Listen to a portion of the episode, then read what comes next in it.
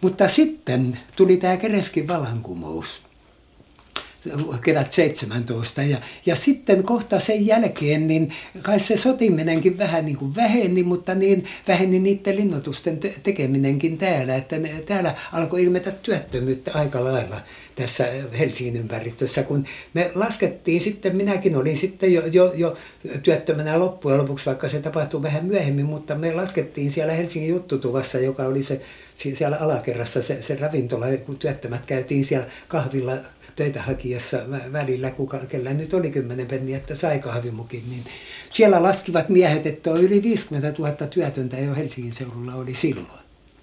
Mutta se nälkähomma, niin se oli kyllä niin, niin tiukkaa jo esimerkiksi täällä Tikkurilassa sitten myöhemmin syksyllä, että, että tuota noin, täällä avustusta haettiin, kirkonkylässä oli, oli ja oliko tässä yksi piirimies, oli täällä Tikkulassa apua antamassa ja mitään, työttömättä ei saanut mitään avustusta mistään, eikä ei ole pidetty tilastoa eikä tiedetty paljonko työttömiä oli, mutta, mutta niitä oli Tikkulassa, kenen lasketta, lasket miehet laski, että oli 300 työtöntä silloin, kato Tikkulassa ja, ja kun se väkiluku oli silloin, niin melkein kaikki oli työttömänä, sillä nehän oli rakennusmiehiä ja ainoat, mitä nyt oli jossakin valtion työssä tai, tai sellaisessa ketkä nyt sattuvat olemaan, mutta työttömiksi joutui, joutui suuri osa. Ja, ja kun ei sitä rahan tuloa ollut missään, niin sitä käytiin apua hakemassa ja kovenemassa nimismiehelle. Ja, ja kaikilla valtuustoa piiritettiin Malmilla, että varatöitä pitää tehdä ja sillä tavalla. Ja, ja niin siinä kävi sitten, että kun tämä joukko täällä aikoinaan riahu, niin ne lähti karkuun. Täällä ei ollut poliisia, täällä ei ollut nimismiestä, täällä ei ollut minkään näköistä järjestysvallan edustajaa. Jo, jo marraskuun suurlakon aikana, silloinhan oli se to, seuraava suurlakko, niin silloin ei ollut enää ketään virkavallan edustajaa eikä yhteiskunnan edustajaa. Että työväentalo ja yhdistys oli ainoa, joka oli jonkunlainen yhteisö kirkkoon lukuun ottamatta, mutta kirkko oli tuolla ja, ja niillä oli ne omat hommansa tuota, että se, sen puoleen nyt ei, kyllä ne kävi kerjulla pappilassakin, mutta eihän sen paljon pystynyt väki auttamaan. Että tuota, tällainen oli se, se tilanne silloin, silloin syksyllä. Ja... No tiedettiinkö, minkä takia työt loppu? No se, se tiedettiin, koska niillä oli rauhanneuvottelut käynnissä tuota Saksalla ja, ja, ja, ja Venäjällä. Siellä tuli sitten tämä polsevikkivallankumous tuli, ja sielläkin tapahtui taas uusi keikaus, että Kereski oli saanut jonkunlaista järjestystä aikaan.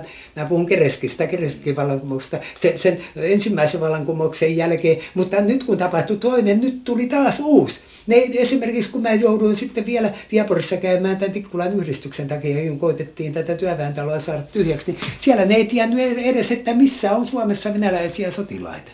Vai niin? se, se oli niille aivan, aivan tuntematonta. Kato, kun siellä ei paljon ollut muuta kuin sotilaita. Upserit oli lähtenyt karkuun, taikka ne oli tapettu. Ja, ja, ja niitähän oli sitten, kun myöhemmin saatiin tietää, ne oli siellä valkoisten puolella, siellä, siellä Suomen Pohjois-Suomessakin osa niitä venäläisiä upseeri ihan päälliköstä alkaa.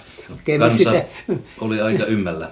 No kansa oli ymmällä, kato kun nälässä, puoli nälässä oltiin, tuota, täällä nyt ei ollut vielä niinkään huonoa, siellä oli sentään perunamaita joillakin ja, ja tällä tavalla, mutta, mutta kyllä se niin, niin vaikealta näytti se tilanne kaiken puolin. Ja, ja sittenhän tapahtui tämä, tämä tammikuussa, niin, niin silloin niitä levottomuuksia oli sitten ja tätä sotatouhua jo, jo eri puolilla maata ja kyllä täälläkin oli yhteenottoja pienempiä, mutta ei tässä uudella maalla ollut varsinaisia joukko-osastojen yhteenottoja. Kyllähän täällä niitä tappoja tapahtui tuolla, missä milloinkin aina Korteriinin murhaa myöten, mutta tuota noin, vaikka sekin oli niin kummallinen juttu, sitä puhuttiin koko ajan, vieläkin puhuttiin, että se on punaiset tappanut, mutta sehän joutui piiritykseen ne valkoiset ampuivat sitä joukkoa ja se kuoli niiden valkoisten omista luoreista, mikä selvisi sitten myöhemmin.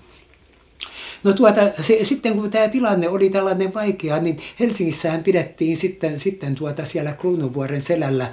Siellä oli, oli semmoinen Kretset-niminen risteilijä, siellä oli monta, monta muutakin niitä, mutta oli tämä Kretset-niminen risteilijä, johon sitten tuota Leninin hallituksen aloitteesta niin kutsuttiin Suomen valtion edustajat ja Sosten puolueen, työväenpuolueen edustajat, kun se aika oli sellaista levotonta. Ja siellähän sitten tehtiin sopimus. Siellä Suomen valtiota e- edusti tuota pääministerinä tai senaatin päämiehenä oli silloin Svinhuvud. Hän, hän, joka juuri oli, Venäjän vallankumous oli vapauttanut hänet Siperiasta, hän oli vankina siellä niin tuota, hän, hän oli täällä pääministerinä ja hän oli siellä edustamassa hallitusta. Sitten oli Sosten puolue, puoluetoimikunnan johtaja Kullervo Manner, hän, hän oli siellä sitten Sosten puolueen edustajien kanssa ja, ja oli siellä jotakin punakaartilaisedustajiakin ja, ja, ja tuota, sitten oli Leninin hallituksen edustajat olivat sitten vielä kolmantena. Ja nämä keskenään sitten sopivat, että kun se näytti aika uhkaavalta, kun sitä alkoi pauketta olla jo vähän eri puolilla Suomea, niin tuota, ne, ne mm, pitivät siellä sen neuvonpidon ja siellä tulivat yksimieliseen tulokseen siitä, että joka sovitaan, että kaikki nämä lopetetaan nämä ja rauhallisesti ratkaistaan nämä asiat ja mitä on vankia otettu puoli ja toisin ne luovutetaan, jos on aseita otettu toisilta, ne luovutetaan takaisin, että kaikki tilanne on ennallaan ja rauhallisesti tämä, tämä juttu selvitetään, koska Suomi on nyt itsenäinen ja ei ole mitään muuta kuin, että kunhan tästä nyt pois lähdetään, mutta rauha ei ollut vielä Saksan kanssa silloin tehty. Se tuli vastaan vasta maaliskuussa. Sitä hierottiin niin pitkään. Kretset-laivalla tehtyä sopimusta ei kuitenkaan noudatettu. Kansalaissota laajeni ja tapahtumat vyöryivät nopeasti eteenpäin. Valkoisen puolen avuksi tulleet saksalaiset joukot kierehtivät valtaamaan Helsinkiä. Ratkaisevaksi päiväksi muodostui huhtikuun 12. päivä vuonna 1918. Tuona päivänä Viljo Sohkanen oli lomalla rintamalta ja käymässä Helsingissä parturissa ja hakemassa saman tien sidetarvikkeita. Kotiin palatessaan hän joutui saksalaisten vangitsemaksi Tikkurilan rautatieasemalla ja niin Viljo Sohkaisesta tuli punavanki. Miten kaikki oikein tapahtui? No tuota, minähän olin lomalla sieltä rintamalta Viipurin pohjoispuolelta. Sain viiden päivän loman pitkästä aikaa ja koti kun on Tikkulassa, niin lähdin käymään Helsingissä. Tietysti parturiin ja niin edespäin. Ja parturista tosiaan, kun olin siinä Vilhonkadulla vanhassa puutalossa, missä olin ennenkin monasti käynyt, niin kun sieltä tultiin pois toverini kanssa, niin, niin siinä oli punaisten patrulli, oli Jyrin poikia vielä, jotka pidätti meidät. Ja, ja tuota, tämä minun kaverini, niin hänet määrättiin joukko-osastoonsa, hän kuoli rautatieläinen sinne, mutta minä, joka oli rintamalomalainen, niin toi junakin tuossa kolisee, mutta tuleeko se nyt tänne se, se ääni. Joo, kyllä se ääni tulee, mutta antaa tulla, sehän on tätä, tätä päivää. No niin, se on tätä päivää. Niin, niin tuota, minä kun olin rintamalomalainen, niin minun lomalappuni olikin sellainen paperi, että he sanovat, että tähän he eivät pysty ollenkaan, että kun rintamalta on lomaa, niin saat mennä mihinkä haluat. Ja minä, minäpä läksinkin sitten sinne asemalle päin kävelemään ja huomasin, että sinne hotelli Fennia Mikonkarun varrella, niin sinne tuotiin haavoittuneita. Ja, ja minä menin niitä sinne katselemaan ja, ja ne miehet, jotka niitä, niitä toivat hevosilla, niin sanovat, että, että kyllä pojat kohta on sota täälläkin, että siellä Haagassa, mistä he näitä toivat, niin siellä on kovat taistelut käynnissä ja kuuluu olevan Tikkurilassakin ja, ja kohta ne on varmaan täälläkin. Ja, ja minä tämän kuultua, niin, niin minä menin sinne hotelli Fennian, joka oli punaisen ristin sairaalana, menin sinne ja pyysin ja sain sieltä punaisen ristin käsivarsinauhan oman, hän oli kotona, kun minä olin lomalla. Ja, ja, ja myöskin sain ensiapureput, jossa oli, oli runsaasti kaiken näköisiä sidetarvikkeita näin varustettuna mä lähdin sitten asemalle ja asemalla kuulukin jo vähän pauketta sieltä Töölön suunnasta ja minä näin siellä junan siellä vanhan aseman raiteella. Nythän se vanha asema on jo purettu poiskin. Ja minä sitten menin ratapihan ylitse sitä junaa kohti kun oli mielessä päästä Tikkulaan, koska siellä kerran taisteluja on. Ja, ja, ja tuota, niinhän minä siihen junaan sitten lopulta pääsinkin. Ja se oli Toijalan komissaarin juna ja, ja samassa se juna lähti, kun minä siihen pääsin, eikä siinä ollutkaan kuin yksi toisen luokan vaunu perässä. Ja sieltä Karamsiini huvilan luota, sieltä museon suunnalta, niin sieltä kuului jo kuularuiskun papatusta. Ja tuo sanoi vielä se Toijalan komissaari, että toi ei ole ainakaan meidän pelejä, että eihän meillä ole muuta kuin maksimia ja niittenään, niin ei ole tollainen. Mutta sitten kun päästiin lähelle Tikkurilaa, niin, niin tuossa puistolasta tänne tullessa siinä aukealla, niin siinä alkoikin tulla kuulaa tuolta länsisuunnasta ja ikkunat meni rikki vaunusta ja, ja siellä haavoittukin joku ja samassa oltiin tässä Tikkulan asemalla. Minä tietysti hyppäsin pois junasta niin kuin toisekin. Me oltiin vesitornin takana, se oli tuossa silloin, nyt se on purettu pois. Niin tuota, siellä kun huomattiin, että, että tänne länteenpäin se, se tulitus kohdistui, niin tässä nimittäin oli panssarjuna, joka ampui sen kun kerkisi juuri tuonne länteen, juuri minun kotini suuntaan.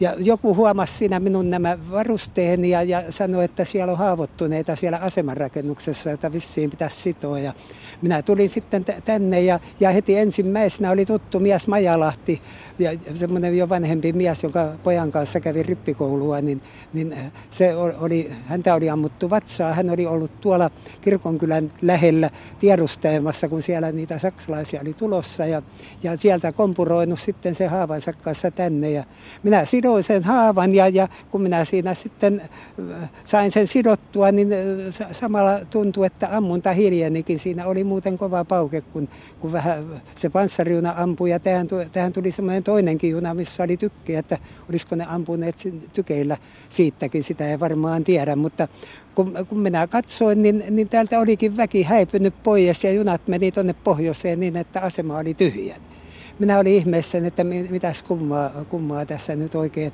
tapahtuu. Menin Majalahden luokse takaisin tuonne asemalle ja asema, Majalahti sanoi, että kuule poika, kyllä ne on ne saksalaiset kohta täällä. Ja, ja siinä samassa niin koputtikin tuohon tuon oven ikkunaan, niin, niin koputti joku ja, ja, ja tuota, ja minä huomasin, että se oli semmoinen kurainen saksalainen tai sotilas, en minä silloin tiennyt vielä, että se on saksalainen ja hän vinkkasi minua tulemaan ulos, mutta se ovi oli lukossa ja minä tulinkin sitten, minä näytin sille, että mä kierrän tuon toisen oven kautta, kun tämä on lukossa. Ja, ja, ja hän nyökkäsi, että teen niin. Ja minä tulin ja tuossa se sitten, sitten rupesi ihmettelemään minua ja minä häntä. Ja siinä minä nyt sitten olin jo melko varma, että, että kyllä täällä on saksalaisia Suomessa. Siihen asti minä en ollenkaan eikä muutkaan tiennyt, että, että niitä, niitä tänne on edes tulossakaan. Siinä minut sitten napattiin vangiksi ja, ja, ja, ja tuota, jonkun ajan kuluttua, niin meitä lähdettiin sitten viemään tuota maantietä pitkin, tuonne kuriritietä pitkin tuonne kirkolle päin sitä, sitä koko porukkaa. Meitä taisi olla pari kolmekymmentä. Näin alkoi Vilja Sohkasen taival vankileirille Suomenlinnaan. Ensin Helsingin pitäjän kirkonkylään, siellä viluinen yö Aitassa, ja edelleen jalkaisin Malmin kautta Helsinkiin seuraavaksi yöksi patologiselle laitokselle ja vihdoin seuraavana päivänä laivalla Suomenlinnaan. Siellä aluksi päävahtiin ja kohta kasarmiin 69. Päävahdista Viljo lähetti kortin kotiin 23. huhtikuuta.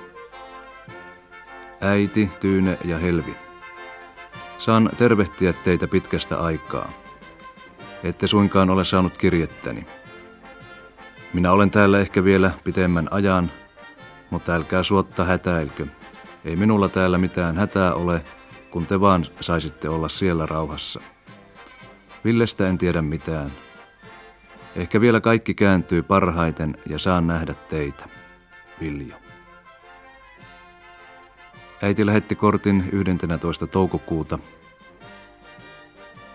Kärsivältä äidiltä Viljo pojalleen. En ymmärrä, onko se väärinkäsitystä, vai onko oikeus käsite sekaantunut, kun sinua niin kauan siellä pidetään? Tai oliko se väärin, että menit rintamalle tovereisi haavoja sitomaan, tietämättä siinä mitään pahaa tehneesi? Älä rakas Viljo minua kovin syytä, kun en sinua kieltänyt. En tieteni sinulle pahaa tahtoisi, siksi hyvä poika olet. Olen lähettänyt tutkijakomissionille sinun papinkirjasi ja selostuksen. Onko sinua jo tutkittu? Odotan sinua kanssamme perunamaita laittamaan. Auttakoon Jumala tuomareita oikein tuomitsemaan. Sydämelliset terveiset kotiväeltä. Odotamme pian kotiin. Mutta Viljon vankinaolo Suomenlinnassa jatkui. Ensinnäkin täytyy kertoa vapusta, kun, kun siitä oli puhe, että vapunpäivänä niin, niin me, ei päivänä vaan illalla, niin, niin me sitten jollakin tavalla vähän innostuttiin ja ruvettiin laulamaan ja, ja, ja laulettiin jopa kansainvälistä työväenmarssia. Ja, ja jossakin ne saksalaiset, Saksan keisarin kun nämä sotilaat, niin ne, ne kuuli tätä meidän lauluamme ja kuulepas, ne, nehän tulikin sinne pari kolme miestä ja ne toi vielä sähkölamput meille.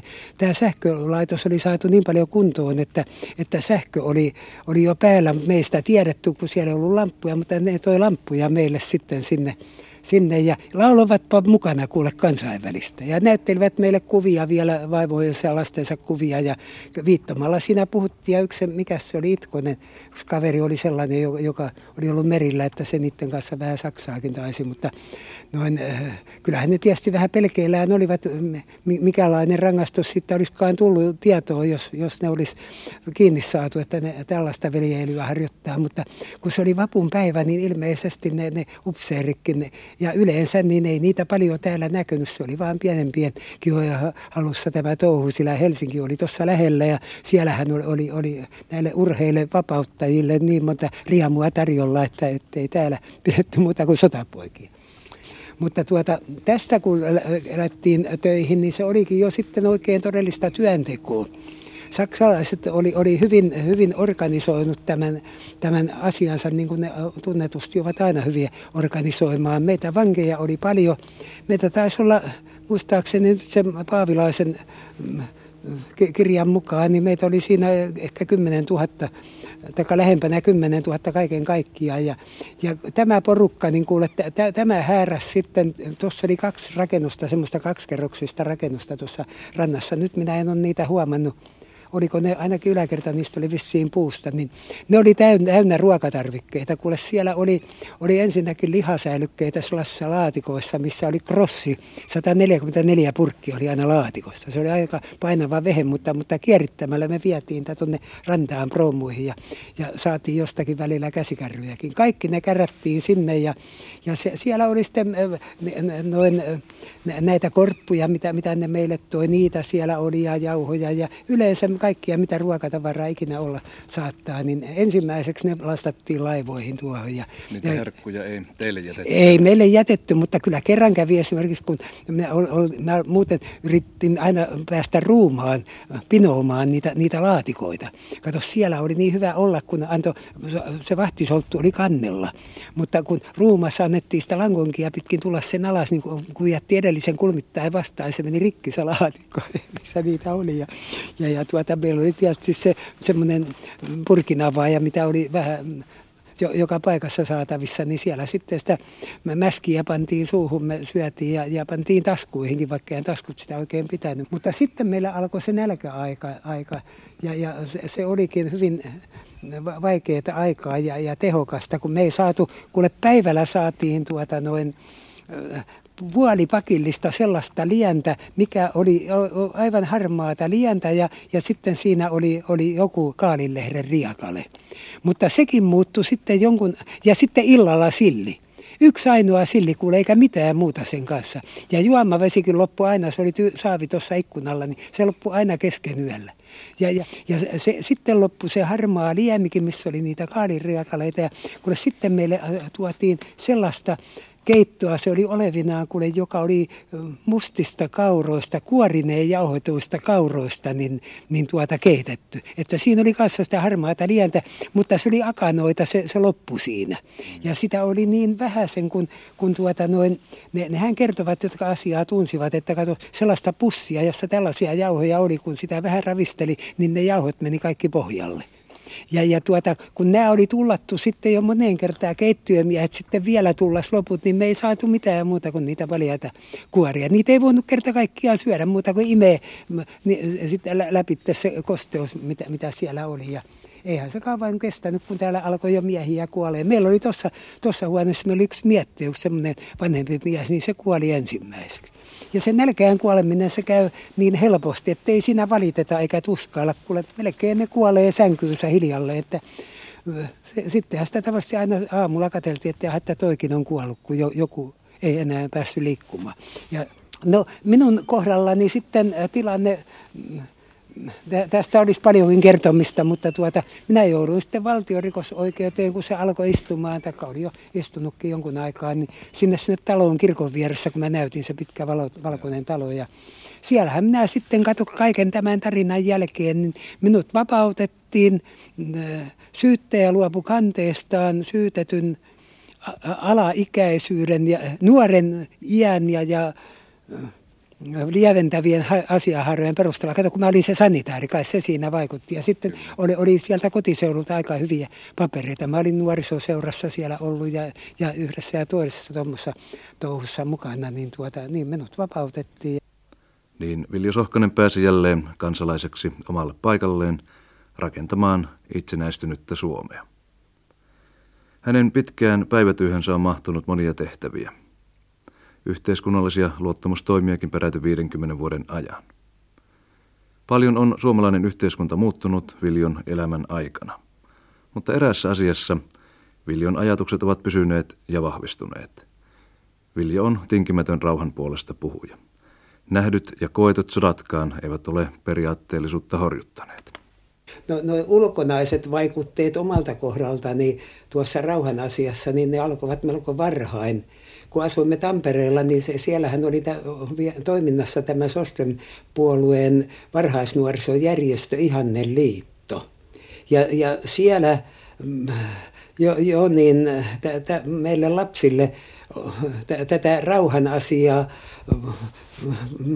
terotettiin ja, ja se oli vielä hyvin yleinen puolue ohjelmassakin, mikäli minä nyt sitten jälkeenpäinkin muistan ja tiedän, kun kotona vanhempani, jotka olivat ilmukkaita puolueihmisiä, niin keskustelivat vieraiden kanssa, niin tuota, se, se tähän pidettiin jo silloin kiikarissa, että, että sotaväki pois ei, ei miten se oli se iskulause, pois seisova sotaväki sijaan kansanpuolustus. Tällaista muistaakseni oli jossakin vappu tunnuslauseenakin.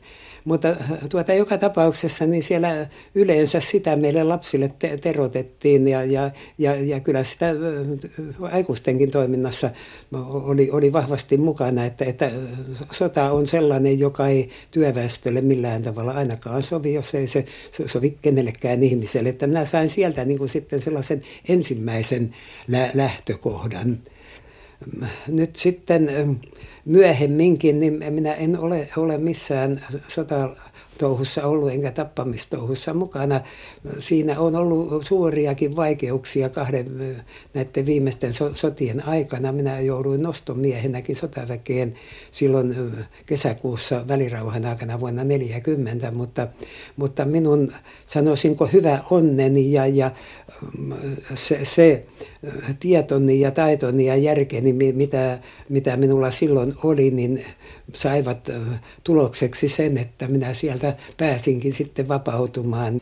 Ja edelleenkin olen sitä mieltä, että tietysti on hyvä rauhanliikettä harrastaa ja, ja, ja mielenosoituksia järjestää ja niin edespäin, mutta, mutta tuota, se, se, sittenkin, niin, niin ennen kuin näihinkin ollaan täysin kypsät tai niissähän siihen kehitytään, niin, niin edelleenkin olen sitä mieltä, että kyllä se yksilöstä pitää lähteä, sillä, sillä se on niin kuin kaiken muunkin toiminnan kohdalla, että me, me niin helposti sanomme, että, että kyllähän minä, mutta kun ei noin toiset. Ja, ja, ja, ja mm, kuitenkin mielestäni niin tässä asiassa kuin monessa muussakin pitäisi lähteä siitä, että minä vastaan omalta kohdaltani ja minun asiani on se, sodinko minä tai enkö minä sodi olkoot seuraukset sitten eh, minkälaiset tahansa. Tämä saattaa nykyajan ihmisistä tuntua aika, eh, voivat sanoa, että vanhan miehen lapselliselta ajatukselta tällainen,